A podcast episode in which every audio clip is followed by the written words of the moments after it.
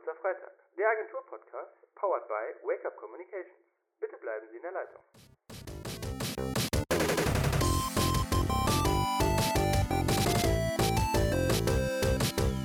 Und damit herzlich willkommen zu einer neuen Ausgabe unseres Agentur-Podcasts Kurzer Freitag. Heute sprechen wir über ein politisches Thema. Bei mir zu Gast ist Marius Krüger. Gründer der kostenlosen Democracy App sowie dem integrierten Valometer, mit dem die Wahlversprechen der Politiker und Politikerinnen mit den tatsächlichen Abstimmungsverhalten im Parlament verglichen werden können. Schön, dass du da bist, Marius. Ja, schön, dass ich da sein darf. Danke. Die meisten haben es ja wahrscheinlich mitbekommen. Es dauert nicht mehr lange bis zur Bundestagswahl im September. Es sind jetzt nur noch knapp zwei Monate. September, genau.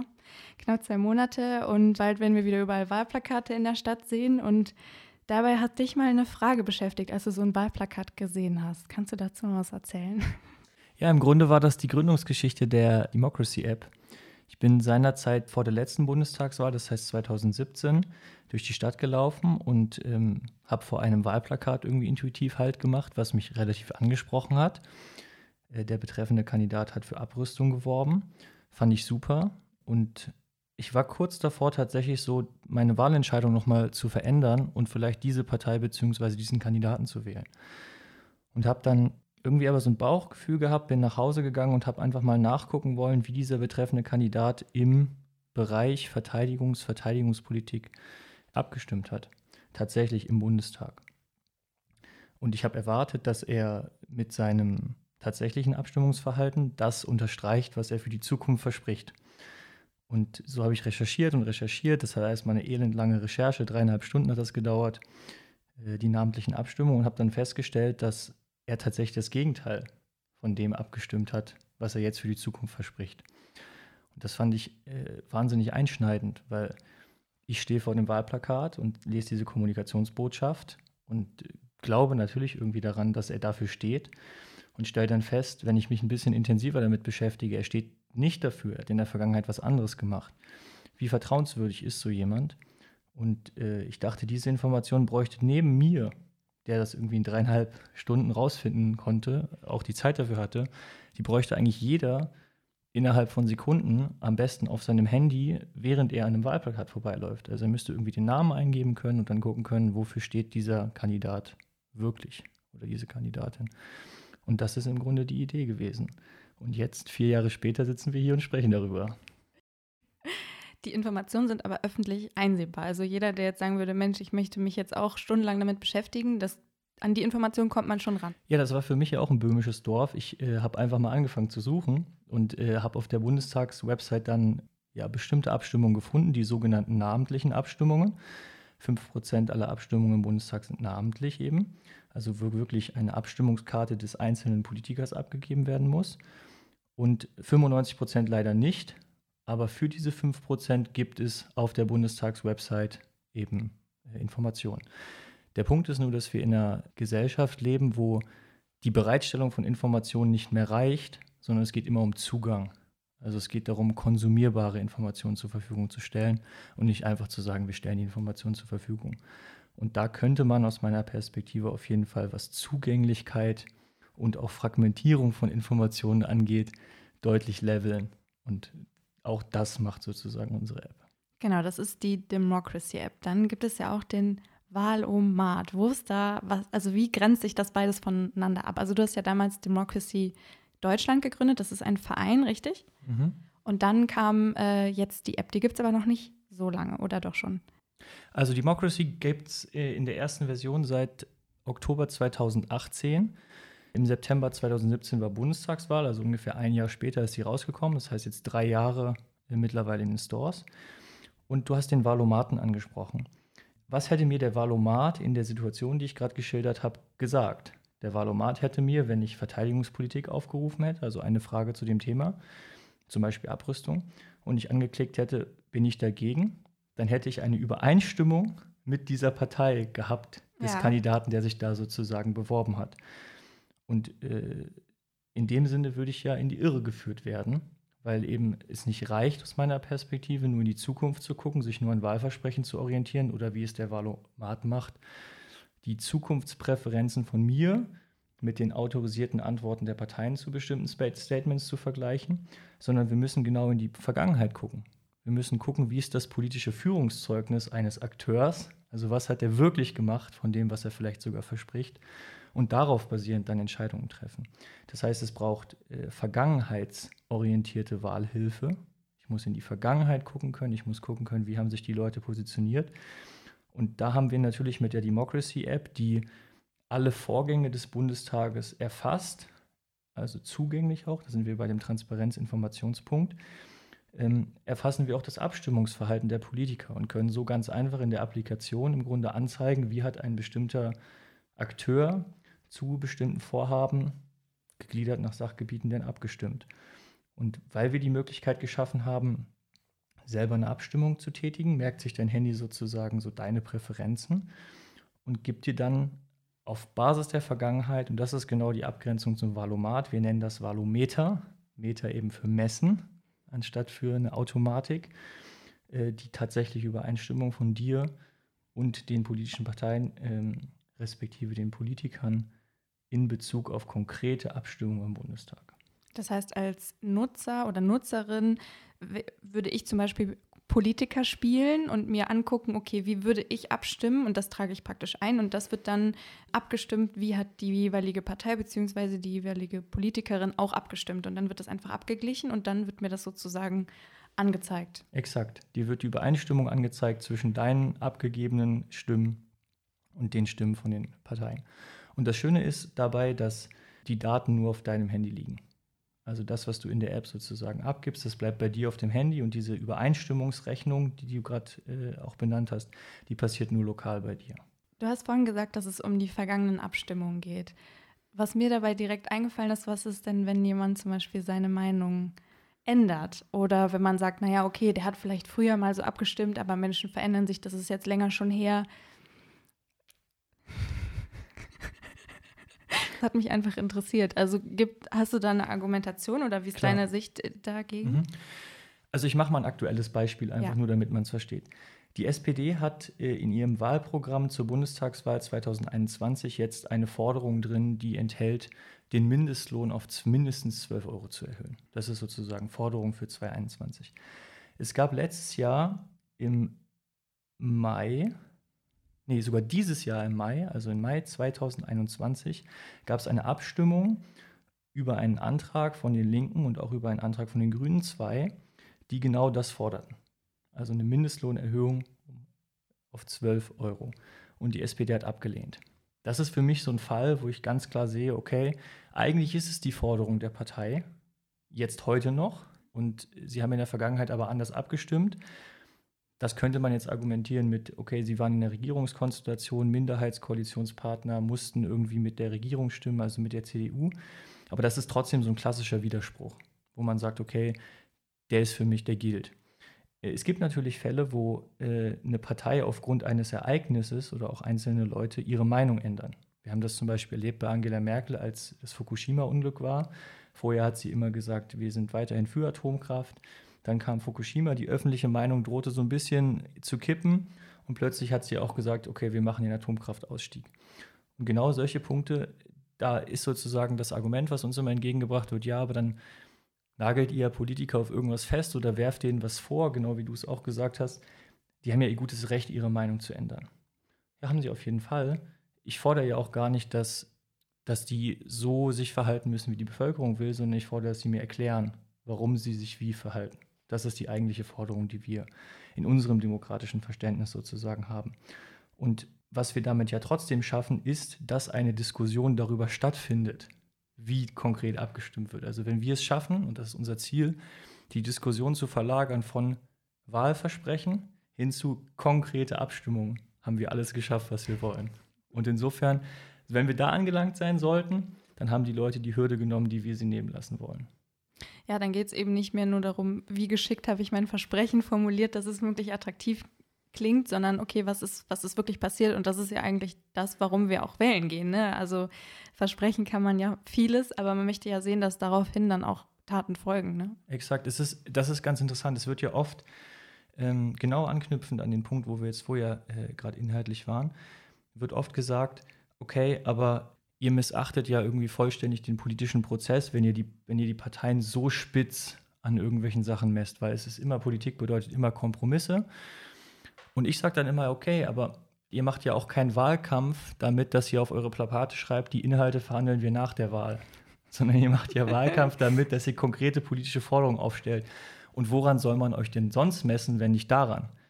Also das wäre, das ist ja auch so ein bisschen so eine Suggestion, da wird eine Kritik an uns angelegt, die das messen wollen, also die das transparent machen, aber diejenigen, die seit Jahren sich so verhalten, also das gesamte politische System, legt diesen selben Maßstab der Kritik ja nicht an sich selbst an. Und ich finde immer, klar, es ist nicht einfach, Politiker zu sein, aber das ist ihr Job.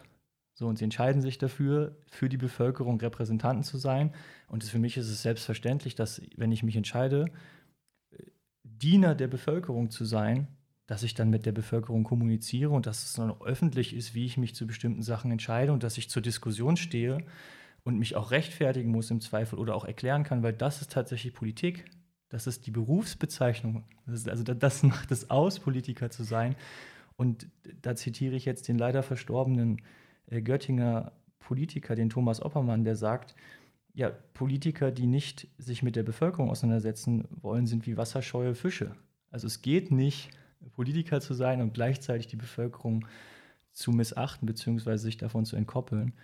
Und sollte diese Diskussion stattfinden, von der ich sehr hoffe, dass, dass sie durch unsere Applikation, vielleicht auch durch diesen Podcast viel mehr in, die, in, in den Fokus ge gerät, dann ist das das Beste, was passieren kann, weil am Ende ist Politik aus meiner Perspektive nicht, dass irgendwelche Personen was sagen oder es wird eine Sau, eine neue Sau durchs Dorf getrieben, sondern es geht um Inhalte.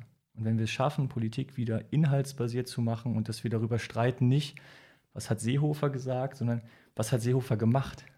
Also was, was hat er konkret umgesetzt, beziehungsweise was hat er nicht umgesetzt und welches, welche Alternative hätte es dazu gegeben? Dann befreien wir Politik aus diesem Boulevardjournalismus und kommen wieder hin zu faktenbasierter Politik und am Ende auch zu Lösungen, die unsere Gesellschaft ja, ziemlich nötig braucht. Könntest du dir vorstellen, Politiker zu sein?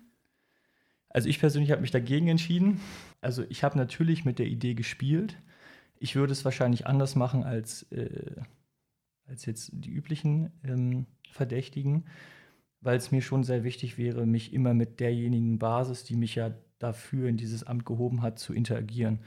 Und die Strukturen, gerade wenn man in Richtung Parteigründung und so weiter in Deutschland denkt, dann ist es schon sehr schwierig, eine basisdemokratische Partei aufzubauen. Also es werden da einem extreme Hürden in den Weg gelegt. Und insofern ist es, sage ich mal, systemisch, obwohl wir in einer Demokratie leben, relativ schwierig, demokratische Strukturen in der Parteiendemokratie aufzubauen. Und da kann ich es mir tatsächlich nicht vorstellen, dann irgendwie Teil des Ganzen zu sein, Repräsentant zu sein. Und wie gesagt, Öffentlichkeitsarbeit, ich stelle mich dafür irgendwie zur Verfügung, weil ich diese Idee hatte, aber muss auch jetzt nicht immer unbedingt sein. Okay. Aber du warst schon immer Polit in Politik interessiert oder kam das? Also ich, ähm, das wird jetzt sehr persönlich, aber ich teile das total gerne. Ich habe etwas anderes studiert. Ich, ich komme aus einer Unternehmerfamilie. Ich habe BWL studiert. Also ich bin so mehr oder weniger den vorgeebneten Weg gegangen. Und während meines Studiums habe ich mich aber sehr stark mit, mit den Inhalten, die dort irgendwie erzählt wurden, überworfen, plus mit mir selbst. Also ich war in erste Freundin getrennt und irgendwie habe ich so gemerkt, Mensch, eigentlich habe ich alles, was von dem ich denke, dass es mich glücklich macht. Also irgendwie, ich hatte einen gut bezahlten Job zu meinem Studium nebenbei, ich habe Geld verdient, ich war irgendwie gut im Studium, ähm, habe eine eigene Wohnung, keine Sorgen und irgendwie war ich aber unglücklich.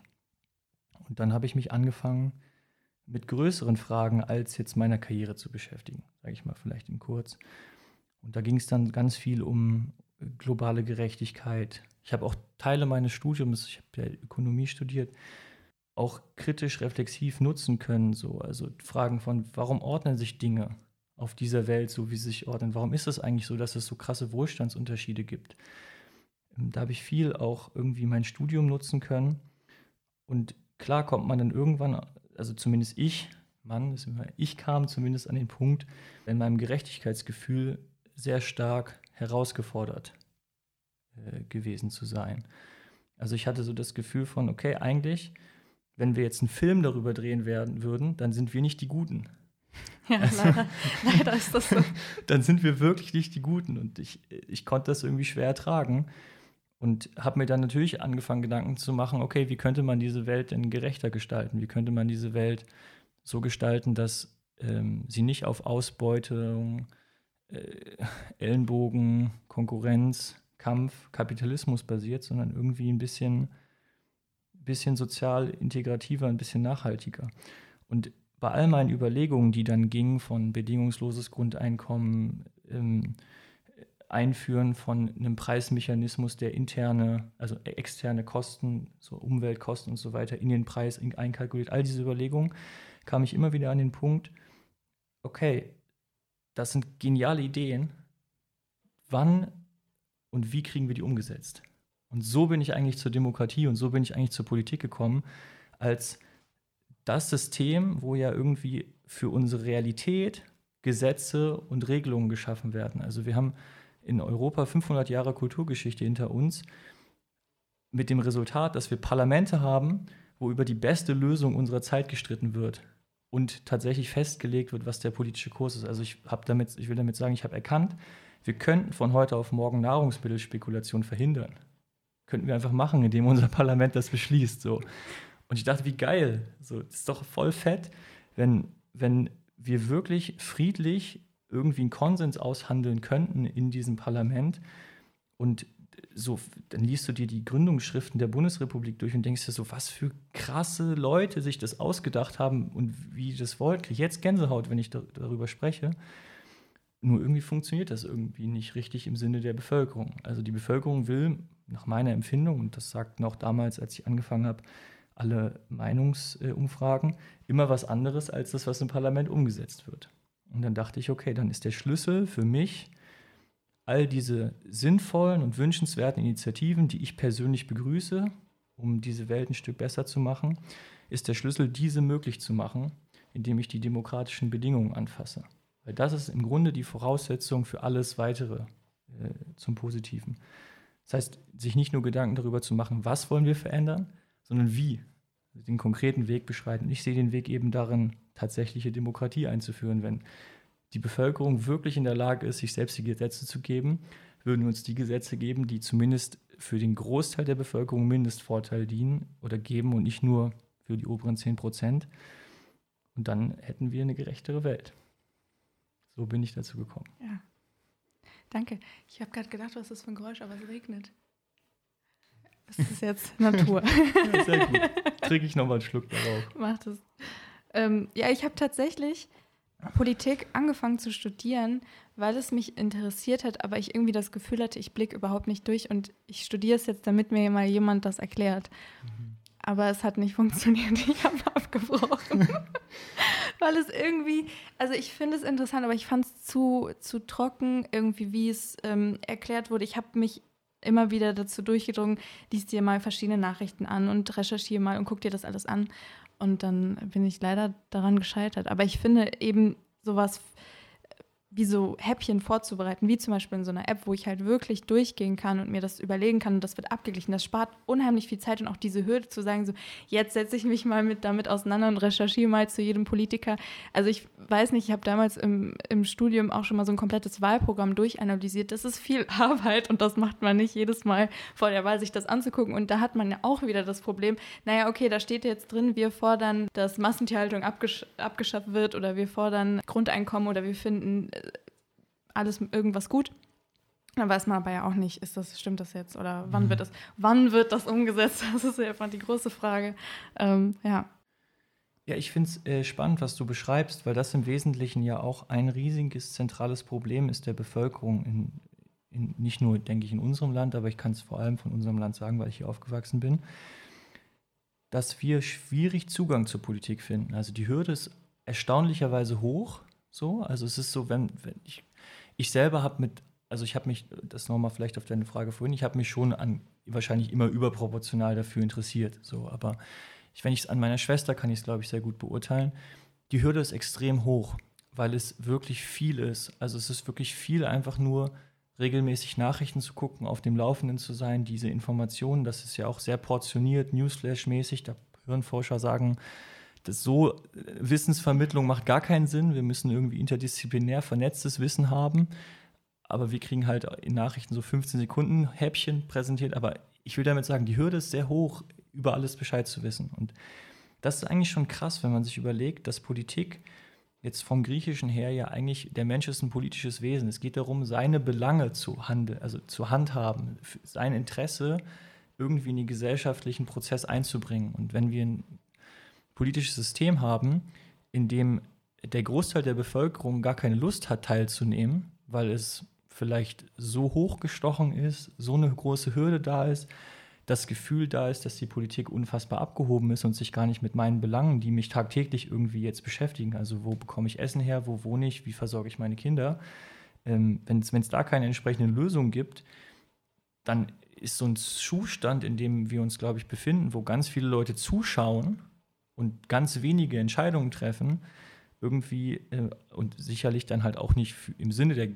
zuschauenden Bevölkerung, sondern einfach in, im eigenen Sinne, dann ist es doch ziemlich destruktiv für unsere Gesellschaft. Und ich glaube auch, dass sich dieser Zustand, den wir jetzt wahrscheinlich äh, ja die, die letzten 30, 20, 30, 40 Jahre haben, wo sich die Schere immer weiter auseinander bewegt von denen, die tatsächlich politisch abgehängt sind, in dieses System nicht mehr glauben, auch nicht mehr wählen gehen wollen vielleicht sogar aus guten Gründen, also aus für mich verstehbaren Gründen, weil, weil die Politik eben keine Antworten auf die Fragen ihrer, ihres täglichen Belangs gibt, dann ist das schon auf jeden Fall ein ziemlich krasser Status quo und auch in irgendeiner Form eine Bankrotterklärung an dieses politische System.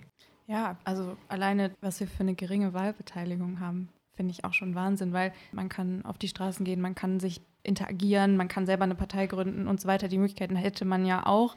Aber am einfachsten, in Anführungsstrichen, ist es ja eigentlich, wählen zu gehen. Und trotzdem, das kann ich auch nachempfinden, dass man sagt, naja, okay, aber was macht das für einen Unterschied? Das ist immer so das erste Argument. Naja, was soll ich mhm. jetzt meine Stimme, meine einzelne Stimme oder ich wähle nur, um irgendwie das Schlimmstmögliche zu verhindern. Irgendwie, dann habe ich das abgegeben, aber ähm, ja, aber ich finde es auch total wichtig. Aber ich habe diese, jetzt nicht beim Wählen, aber dieses politisch Interessierte, vor allen Dingen, wenn man, wenn man, glaube ich, den Faden verliert, dann kommt man ganz schnell raus, dann ist man bei einem Thema hinterher und dann müsste man erstmal wieder alles aufarbeiten, um mhm. wieder sozusagen mitzukommen. Spannend ist auch, äh, fällt mir gerade dazu ein, dass gefühlt irgendwie auch immer so ein Ideal definiert wird, was Politik ist. Und Politik bedeutet dann halt genau, sich äh, dafür zu interessieren, was eine Bad Bank ist oder so. Also das ist gefühlt so, es wird vorgegeben, was, was ist Politik und was nicht. Und wenn wir so ein bisschen lockerer, loser werden würden und auch einfach verstehen würden, mein tägliches Interesse, keine Tiere zu essen, das ist Politik. Also auch das ist Politik und das gehört auch für mich, also ich muss mich gar nicht schlecht dafür fühlen, politisch uninformiert zu sein, weil ich nicht weiß, was eine Bad Bank ist. Also ich mache wieder das Beispiel. Aber ich weiß, dass Massentierhaltung schlecht ist. Und dafür setze ich mich ein, dass das abgeschafft wird. Dann bin ich ein höchst politisches Wesen. Und ich glaube, dass, dass wir erst als Gesellschaft oder auch als Individuen, gerade meine Generation, so ein Verständnis dafür entwickeln darf, dass wir eben, dass es nicht bedeutet, politisch interessiert zu sein, wenn man die ganze Zeit Tagesschau guckt oder wenn man so über irgendeinen Mainstream abgesteckten Meinungskorridor, sage ich mal so, Bescheid weiß, sondern Politik heißt, sich genau für das einzusetzen, was einen interessiert. Und wenn man so ein Verständnis, ein bisschen lockeres Verständnis von Politik hat, dann sind wir auf jeden Fall eine sehr politische Generation. Da muss man aber auch wissen, was man, wofür man zum Beispiel selber steht. Ne? Also, was möchte ich denn selber überhaupt umgesetzt haben? Da fängt es ja dann schon an. Und was möchtest du umgesetzt haben? also ich bin auf jeden Fall auch für äh, Abschaffung der Massentierhaltung. Ich finde auch, dass man eigentlich die Sachen, die langfristig, also auf die Umwelt bezogen, und wir haben leider nur noch diese, diese eine Erde, die langfristig für uns am sinnvollsten ist oder umweltmäßig ökologisch ist, dass das eigentlich teilweise zum Beispiel einfach günstiger sein müsste. Also ich verstehe nicht, warum kann ein Produkt, was zum Beispiel total schlecht für die Umwelt ist, schlecht für andere Menschen ist, wo Kinderarbeit mit dranhängt, was einmal um den halben Globus, warum ist das so viel günstiger als zum Beispiel äh, der Apfel von, von einem Biobauern um die Ecke? Bestes Beispiel, du gehst zur Tankstelle und Cola ist günstiger als Wasser. Das, ja. das, also das, das geht nicht. Wie, wie, wie soll das gehen? Ja, das ist. Ähm, ich kann das jetzt irgendwie ein bisschen, ich, ich, kann, ich kann jetzt irgendwie versuchen, das intellektuell zu beschreiben, wie das zustande kommt mit Wertschöpfungsketten und so weiter und dann Tod der Distanz, es ist irgendwie günstiger zu transportieren, als mit hohen Lohnkosten hier zu produzieren. Ich bin aber völlig bei dir. Das ist eine Frage, die sollten wir nicht einfach nur vom Markt beantworten lassen, sondern sollten einfach da an der Stelle sagen, okay, es ist viel sinnvoller, regional zu produzieren. Es ist viel sinnvoller, auch in gewissem Sinne dafür zu sorgen, dass man unabhängig ist, also in, in der Region unabhängig und damit auch wieder eine gewisse solidarische Gesellschaft schaffen, dass man sich irgendwie mehr beschenkt, dass man insgesamt guckt, dass es um einen herum gut ist ähm, anstatt irgendwie für 8 Cent das T-Shirt bei Primark zu kaufen. Und auch zu reparieren. Also es ist ja ganz oft so, dass Reparieren teurer ist als Neukaufen. Mhm. Also mein Laptop, die Tastatur ist kaputt. Mhm. Ich rufe an, ja, was kostet? Ja, das lohnt sich nicht, kaufen Sie sich einen neuen. Oder Sie kaufen sich halt eine externe Tastatur, habe ich dann auch gemacht. Aber ähm, dass man teilweise, da fängt es ja schon an. Ja, ich habe ein Loch im T-Shirt, dann schmeiße ich das jetzt weg. Mhm. Weil ich glaube auch einiges ist Aufklärung. Also klar, das ist immer die Frage, wie viel muss jeder selber mitentscheiden, also dass ich mich jetzt bewusst dazu entscheide, zu sagen, okay, ich kaufe das Bioprodukt, das muss man finanziell aber auch überhaupt erstmal können, dass man diese Entscheidung trifft, weil oft ist der ökologische Weg ja teilweise sogar teurer als der nicht ökologischere. Aber ähm, ja, viele Leute wissen auch viele Sachen einfach nicht. Das ist ja die so ein bisschen das Problem, dass wir halt in einem Kapitalismus groß werden, der an sich ja schon unfassbar destruktive Folgen hat. Also wenn wir jetzt genau an dem Punkt über Preisbildungsmechanismus nachdenken, dann ist es genau wie du sagst, dass wenn ein Produkt nach nicht ökologischen Standards hergestellt ist, ökologische Standards sind einfach höhere Kostenfaktoren. Also Massentierhaltung Beispiel ist halt einfach teurer, weniger Tiere auf einer bestimmten Fläche zu halten als mehr Tiere, weil dann ja. das, der pro Stück Absatz irgendwie mehr ist und damit auch die Kosten pro Stück geringer sind. Und deshalb ist sozusagen Massentierhaltung eingeführt worden. Und genau da müsste es aus meiner Perspektive zum Beispiel mit so Mechanismen äh, von äh, in den Preis einbeziehen, diese Kosten, die ökologisch entstehen und so weiter, das würde dann zu einer anderen Preisbildung führen. Aber dann auch wieder, wie kriegen wir das hin? Also wie kriegen wir das politisch umgesetzt, dass das als Notwendigkeit äh, entsteht? Und, und, genau da komme ich dann immer wieder auf diese, auf diese Idee, im politischen dafür zu sorgen, dass wir als Bevölkerung uns selbst die Regeln machen können, weil ich schon der Überzeugung bin, dass nicht nur wir beide, die hier am Tisch sitzen, das wollen, dass eben ja, fairer, sozialer und verträglicher produziert wird, sondern im Grunde wollen das alle. Es gibt nur ganz wenige, die das nicht wollen, nämlich die, die daran einen Haufen Geld verdienen, dass es halt gerade nicht so ist. Dann kommen wir mal zu dieser Grundsatzfrage so, ja, das ist aber der Markt. Also das ist ja, mittlerweile wird das ja so hingestellt, als würden wir so als kleine Menschen und da ist dieser Riesenmarkt und der entscheidet irgendwie, was wir zu tun haben. Punkt ist ja einfach, Ökonomie ist menschliches Handeln. Ja, so, wir haben uns das ja mal ausgedacht. Ab. Genau, genau. so, wir haben uns ausgedacht, wie wir wirtschaften. Und es wird immer so gesagt, der Markt regelt das. Nee, wir können entscheiden, was der Markt regelt. Und wenn wir das verändern würden, also die uns anderen Regeln machen, dann würde der Markt anders entscheiden. Das heißt, wir können einfach an dem Punkt auch wieder so ein bisschen zu unserer Selbstbestimmung zurückkehren und sagen, eigentlich können wir ja vieles entscheiden. Eigentlich haben wir auch Demokratie. Wenn wir sie denn wahrnehmen und wenn wir sie für unsere Zwecke nutzen, dann funktioniert es ja ziemlich super. Also das, was angelegt ist, ist, ähm, ist gut. Aber jetzt kommen wir zu dem Ausgangspunkt der Frage.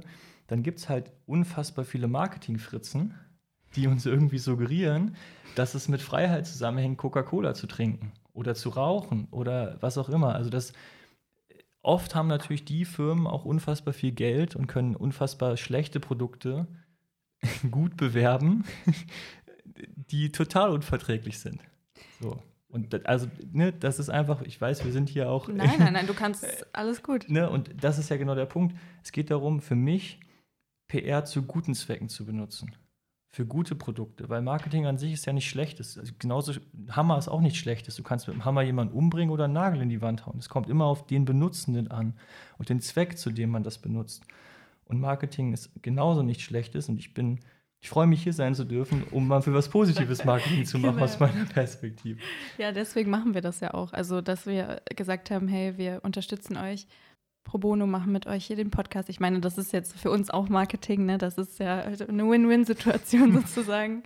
ähm, aber genau, weil es gerade eben auch wichtig ist, solche Projekte auch zu unterstützen. Ich habe ganz oft auch das Gefühl, dass es so ein bisschen bei den Sachen für einen guten Zweck ein bisschen an Marketing mangelt. Das verkauft sich halt nicht so sexy, man, manche Sachen. Klar. Und vor allen Dingen, wenn dann der Preis auch noch höher ist, so warum soll man dann um nochmal kurz auf diese, ähm, zum Beispiel CO2-Steuer, sowas zurückzukommen, niemand möchte eigentlich dafür mehr bezahlen. Also das ist ja dann immer, ne, klar, natürlich ist das eine gute Sache. Und dann kenne ich natürlich auch Leute, gerade vielleicht auch aus einer anderen Generation, die sagen, ja, da muss ich das aber mehr bezahlen, wenn der Sprit teuer wird und so. Mhm. Dann, äh, ne? Aber ja, deswegen ist es wichtig, eben solche Sachen zu unterstützen und auch irgendwie sichtbarer zu machen, dass es die auch gibt. Es gibt eben nicht nur diese riesigen großen Firmen mit, mit den Sachen, die teurer sind als Wasser, sondern ne, es gibt auch viele kleine Sachen, die man unterstützen kann und wo man eben Unterschied machen kann. Ne? Gerade beim, beim Einkaufen zum Beispiel, was man kauft, hat man eine riesige Macht eigentlich. Mhm. Wenn wir alle nur noch anfangen, irgendein Produkt zu kaufen, das sieht man ja auch ähm, bei dem vegetarischen Markt, also dass dann einfach große Fleischhersteller auf einmal einen höheren Umsatz mit vegetarischen Sachen haben. Also ja. unfassbar. Ja. ja. Ich frage mich auch den ganzen Tag, wo, wo kann man tatsächlich diese Selbstbestimmung auch üben? Und ich, äh, man stimmt mit dem Kassenzettel jeden Tag ab. Einfach jeden Tag mit dem Kassenzettel. Ja. Und dafür braucht man nicht mehr viel, viel Geld. Nee. Punkt. Trotzdem ist es aus meiner Perspektive auch wieder Aufgabe der Politik, dafür zu sorgen, dass eine arbeitende Bevölkerung, und das sind wir ja alle hier, irgendwie genug, also real genug in der Tasche hat, um sich ein normales Leben zu leisten. Während vor 30 Jahren ein einfacher Lehrer äh, hier um die Ecke sich noch ein Reihenhaus leisten konnte und das einfach in 20 bis 40 Jahren abgezahlt hat, heute müssen beide arbeiten gehen und können sich dieses Reihenhaus wahrscheinlich nicht mehr leisten. Also das ist auch schon, muss man auch sagen, aus meiner Perspektive Aufgabe der Politik dafür zu sorgen, dass eben die Arbeit, die ja verrichtet wird und die ja Deutschland in irgendeiner Form auch weltwirtschaftlich voranbringt, wir sind Exportweltmeister gewesen, rangieren jetzt lange auf Platz 2 und 3 rum, also wirtschaftlich unfassbar stark, aber wenn es irgendwie am Ende des Tages nicht bei dem einzelnen Menschen, der diese Arbeit am Band verrichtet, in die Tasche, in der Tasche ankommt, sodass der sich dann verträgliche Produkte kaufen kann, stelle ich mir auch die Frage, ja, wo bleibt denn das ganze Geld?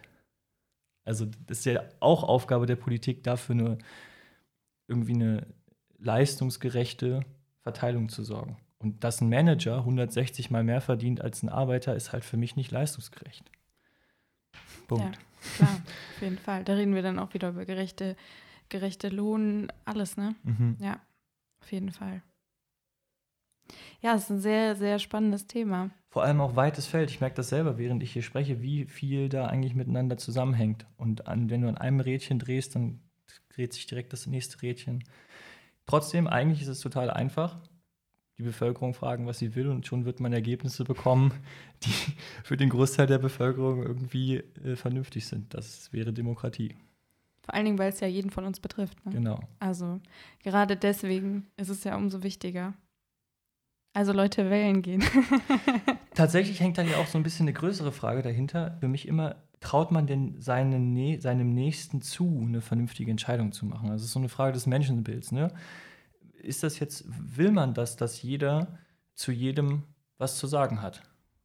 Und wenn man jetzt eher ein negatives Menschenbild hat und sagt, so, Ronny von der Ecke soll das aber nicht entscheiden, dann kommt man wahrscheinlich zu dem Punkt, ja, das ist schon ganz gut so, wie es ist, dass es da irgendwie Repräsentanten gibt. Und auch wenn wir wissen, dass sie da ihr eigenes Süppchen kochen, da kommt trotzdem für uns, die ja irgendwie so am, äh, in der Mitte sind oder irgendwie am oberen Ende fast zu den Gewinner zählen, kann man irgendwie sagen, da kommt was Besseres rum.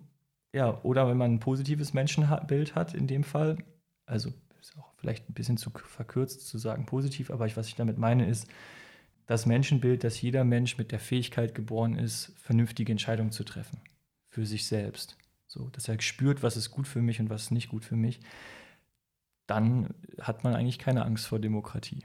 Vor allen Dingen, wenn ähm, ich eine andere Meinung habe und 20 andere Leute was anderes wollen, dann müssen wir halt das machen, was die 20 anderen Leute wollen. Wenn meine, also die, es geht ja um die Mehrheit. Das ist ja Demokratie, was die Mehrheit entscheidet. Wenn ich jetzt nicht zu der Mehrheit gehöre, dann ist es ja trotzdem demokratisch zu sagen, okay, aber die Mehrheit möchte das. Ne? Also natürlich mhm. ist man immer aus seiner subjektiven Perspektive, aber wir sind so viele Menschen, man kann sich die, diese Anzahl ja gar nicht vorstellen. Und wenn der Großteil eben was anderes möchte als ich, dann ähm, finde ich, ist das trotzdem Demokratie. Voll, so, zumindest wird uns das ja äh, verkauft. Also das ist das, was ich in der Schule lerne, dass so Demokratie funktioniert. Und wenn ich dann die Regierungsstudie lese, in der es heißt, dass äh, die Entscheidungen, die da zustande kommen, gegen den Willen von 90 Prozent der Bevölkerung sind, dann stelle ich mir halt die Frage, wie, äh, was? So, also wie, wie, wie geht das, schreibt ihr da jetzt nur Demokratie drauf und drin ist eigentlich was anderes? Oder also, da, da, da frage ich mich schon. Wie, wie geht sowas? Deswegen ist es wichtig zu gucken, finde die Taten hinter den Worten. Ja, vielleicht kommen wir noch mal kurz darauf zurück. Bald ist Bundestagswahl. Was können wir denn von euch erwarten? Also wir haben vorhin schon über die Democracy App gesprochen. Die verlinken wir euch natürlich in den, in den Show Notes. er zeigt gerade nach unten, wir können es nicht sehen, aber ähm, ihr findet sie auf jeden Fall. Ja, was, was steht an bei dir oder bei euch? Also wir haben erstmal aus Produktsicht einfach entschieden, wir wollen Konkurrenz äh, zum Valomat sein. Wir wollen dem Valomat Konkurrenz machen. Warum habe ich ja schon erläutert im Podcast, dass wir sagen, es reicht nicht nur auf die Versprechen zu gucken, nur auf die Statements für die Zukunft zu gucken. Es ist genauso wichtig, auch in die Vergangenheit zu gucken und zu gucken, was, sind, was ist das Führungszeugnis, wofür stehen die Leute wirklich effektiv im parlamentarischen Prozess. Und dafür haben wir die Democracy App, die daneben eigentlich noch ganz viele weitere tolle Funktionen hat, aber für die Bundestagswahl haben wir sie umgebaut zu einem faktenbasierten Wahlhelfer. Heißt, wir bieten dir aus der letzten Legislaturperiode eine ausgewählte Liste von Gesetzen und Anträgen an, die besonders ähm, strittig waren, die besonders aussagekräftig sind, wenn du sie machst. Die ist auch nach Themengebieten sortiert. Das heißt, wenn du in die App kommst, Empfohlenliste, einfach das äh, machen, was dich interessiert, wo du irgendwie hängen bleibst, zwei, drei, vier, zwölf Abstimmungen machen. Und sofort nach der ersten Abstimmung hast du deine faktenbasierte Wahlhilfe basierend auf den echten Abstimmungen. So, und natürlich haben wir uns überlegt, wie kriegen wir das auch an 15 Millionen Menschen da draußen raus, die den Wahlomat letztes Mal benutzt haben und jetzt hoffentlich zu äh, dieser Bundestagswahl auch unsere App benutzen. Und da arbeiten wir mit euch zusammen. Ganz wunderbar. Also Ganz viel klassische Pressearbeit machen wir. Aber wir sind natürlich auch, wie üblich bei uns, sehr stark im digitalen äh, Bereich vertreten. Das heißt, wir werden das erste Mal eine wirklich groß angelegte, bezahlte Social Media Werbekampagne machen. Von Facebook, Instagram bis YouTube, bis Nachrichtenseiten mit Anzeigen von, von uns. Ähm, in der Hoffnung, genau unsere Zielgruppe, die sich eben auf diesen Plattformen äh, bewegt, erreichen zu können. Wir haben auch vor, eine äh, kleine Guerilla-Aktion zu machen. Das kann man dann auch bei uns im Erklärfilm sehen. Wir zeigen ja sozusagen so ein Wahlplakat und dann kommt so eine kleine Ecke unten und die zieht das Wahlplakat ab. Also wir möchten quasi visualisieren, hinter das Wahlplakat zu gucken. Das ist ja genau das äh, visuelle Pendant zu Finde die Taten hinter den Worten. Und genau diese Ecke wollen wir auch kleben, deutschlandweit auf Plakate. Das heißt, dass einfach überall jedes Plakat funktioniert, weil der Sticker ist mit dem Alpha-Kanal. Das heißt, du kannst ihn einfach auf jedes Plakat kleben und es sieht dann so aus, als würde man, als würde sich das Plakat abpellen und man kann hinter das Plakat gucken.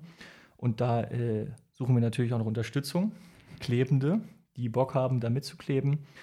Genau. Und ähm, was wir auch gemacht haben, ist uns, du hast es vorhin gesagt, wir haben uns die äh, Parteiprogramme vorgenommen, das was du im Studium gemacht hast haben wir in echt gemacht und geguckt, für jede Partei, was fordert die und haben das mal verglichen mit dem, was sie in den letzten vier Jahren im Bundestag gemacht haben. Und da werden wir ja ziemlich viel Inhalt veröffentlichen, äh, ziemlich viele Widersprüche.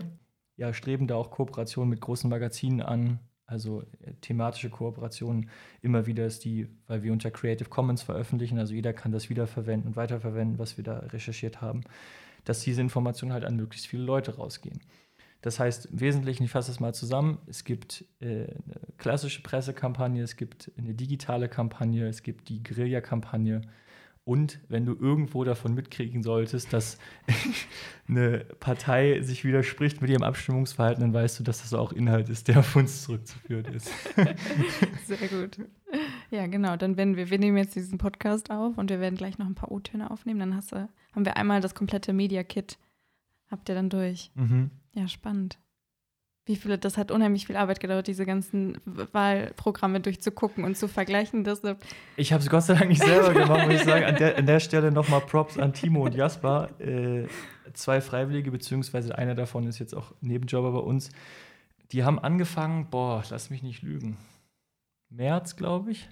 Also drei Monate lang. Und ich glaube, das, also ich, ich weiß es von der SPD, weil es hat, glaube ich, 106 Seiten gehabt.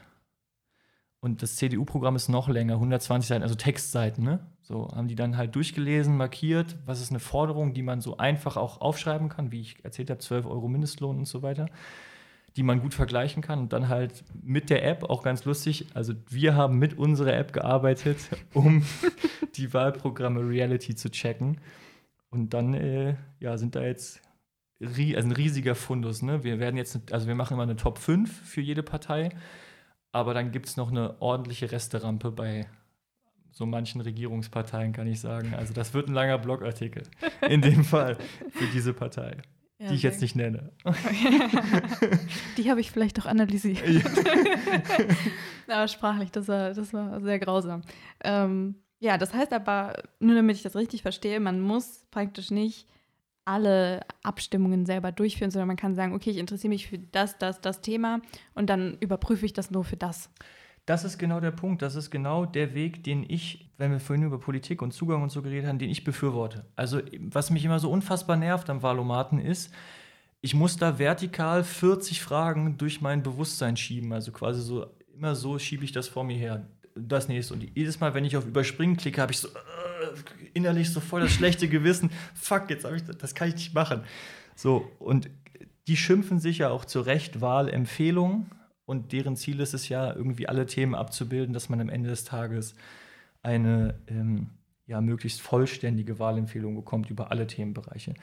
Wir haben ein bisschen anderen Ansatz. Wir sagen halt, ja, such dir das aus, was du willst. Also Wahlhilfe nicht Wahlempfehlung, Wahlhilfe ist immer individuell. Ne? Und warum sollst du dich, wenn du dich nicht für Bad Banks interessierst, dann, also dann stimme halt nur zur Massentierhaltung ab oder such dir nur da deine Meinung. Wenn das dich interessiert, dann ist es ja für dich ein viel besserer Zugang, nur das zu machen, genau wie du sagst, wo du irgendwie eine Resonanz hast, ein Interesse hast. Und das ist dann für dich auch eine viel validere Aussage, als bei 37 Fragen zu sagen, ach, keine Ahnung eigentlich, ich zwinge mich hier nur durch. Dann muss ich so. mich wieder informieren. Oh, das gibt's auch noch. Oh, scheiße, dann muss ich ja. erstmal wieder anfangen nachzulesen. Genau. genau, nimm einfach aus unserer Liste. Ich glaube, wir haben 23 Themenkategorien. Da wirst du auf jeden Fall was finden. Und mach, und wenn, und das ist das Schöne, wenn du nur eine Abstimmung machst, instant ist die Wahlempfehlung da basierend eben darauf. Und natürlich, klar, je mehr du machst, desto genauer wird dein Ergebnis. Und die kann man sich jetzt schon runterladen, ne? Das die Democracy-App, ja. Die Democracy-App. Aber die, das Update äh, mit der Empfohlenliste und so weiter, was ich erzählt habe, vermutlich am 9. 8. August. Ja. Also wir sind ein Softwareprojekt, ne? Ich, ich habe das jetzt schon oft versprochen und dann wurde es anders. Wir geben uns beste Mühe, dass es am 9.8. wird. Aber wenn ihr diesen Podcast hört. Am Freitag, ne? Am kurzen Freitag, genau. dann müsste das gehen. Dann könnt ihr schnell, könnt ihr schon gucken. Vorher hoffentlich natürlich auch schon, weil ihr es vielleicht auf anderem Wege schon mitgekriegt habt. Jetzt hast du den Leuten die Suggestion genommen, dass wir das nicht an einem kurzen Freitag aufnehmen. Oh vielleicht ist ja heute kurzer Freitag. Nur halt eben ein bisschen im Vorlauf. ja, bis dahin klappt das alles. Ich, ja, bin, ich bin guter Dinge. Ey, auf jeden Fall. Das, also kann ich an der Stelle auch nochmal sagen, ähm, das ist ja die vierte öffentliche Version. Also eine erste Version habe ich erzählt, Oktober 18. Dann haben wir dass wir jetzt das vierte Mal Re veröffentlicht. Boah, ey, und das ist jetzt mit, also muss ich sagen, ist auch das krasseste Ding so für mich. Da ist jetzt, da bin ich auch persönlich ziemlich stolz, weil jetzt macht diese Geschichte, von der ich am Anfang erzählt habe, nicht stand vor diesem Plakat, jetzt macht das wirklich Sinn, weil jetzt habe ich diese App und kann vor einem Wahlplakat stehend und da bewirbt sich eine Person unter der Bedingung, dass sie vorher im Bundestag saß, kann ich einfach den Namen in die App eintippen und kriege direkt mein Übereinstimmungsverhalten. Also als bestehender Nutzer oder wenn ich Neunutzer bin, mache ich halt schnell zwei, drei Abstimmungen und habe dann direkt das Übereinstimmungsverhalten mit dieser Person. Also es ist für mich voll krass, das jetzt plötzlich in real äh, zu haben, was ich mir vor vier Jahren gewünscht habe. Und der Effort sind halt drei Minuten und nicht dreieinhalb Stunden. Ja. Viel zu krass. ja, das, das macht, also okay, du hast das gemacht. Ich wollte gerade sagen, das macht ja keiner. das war halt, also ich, ich finde es voll krass. Also das irgendwie, keine Ahnung, bin ich stolz an dem Punkt. Ja, kann es auch sein. Mhm. Kann es auch sein. Und die App kann man ja auch, also wie gesagt, die gibt es ja jetzt nicht erst seit gestern. Man kann die auch unabhängig von der Wahl ja benutzen, um zwischendurch immer mal wieder reinzugucken. Ne? Mhm, genau, das ist das Ziel eigentlich. Nicht nur zu einer Wahl, das ist natürlich schön mit der Wahlhilfe, die wir da anbieten, aber äh, langfristiges Ziel ist, äh, den politischen Prozess, also Zugang dazu zu bekommen und ihn auch überwachen zu können. Heißt, welche Inhalte passieren da und am Ende des Tages auch zu gucken, hat meine favorisierte Partei oder die Partei, die ich gewählt habe, setzt sie denn jetzt auch das um, was ich erwarte? Und das kann man natürlich auch immer schön vergleichen, indem man einfach regelmäßig innerhalb der Legislaturperiode an Sachen teilnimmt, also dann wieder ab 27. September fängt ja die neue 20. Legislaturperiode an und dann wird es natürlich regelmäßig wieder Sitzungswochen geben und da werden wir auch die Inhalte präsentieren. Da kann man dann einfach so ein bisschen abstimmen und da sammelt man dann gleich für die nächste Bundestagswahl Wahlometer-Informationen. Das ist immer das Schöne daran. Ja. Also man kann innerhalb der Periode dranbleiben, aber sammelt gleichzeitig für die fundierte Wahlempfehlung. Ja, das ist doch ein gutes, gutes Schlusswort. Oder hast du noch was, was du gerne loswerden willst? Och nö, du. Wir sind auch schon, schon eine Dreiviertelstunde dran. Schon in Ordnung. Ja, sehr gut. Ja, ich freue mich, dass du, dass du hier warst und ähm, ich bin ganz gespannt auf die Grillaktion unter anderem und äh, auf die Bundestagswahl natürlich auch.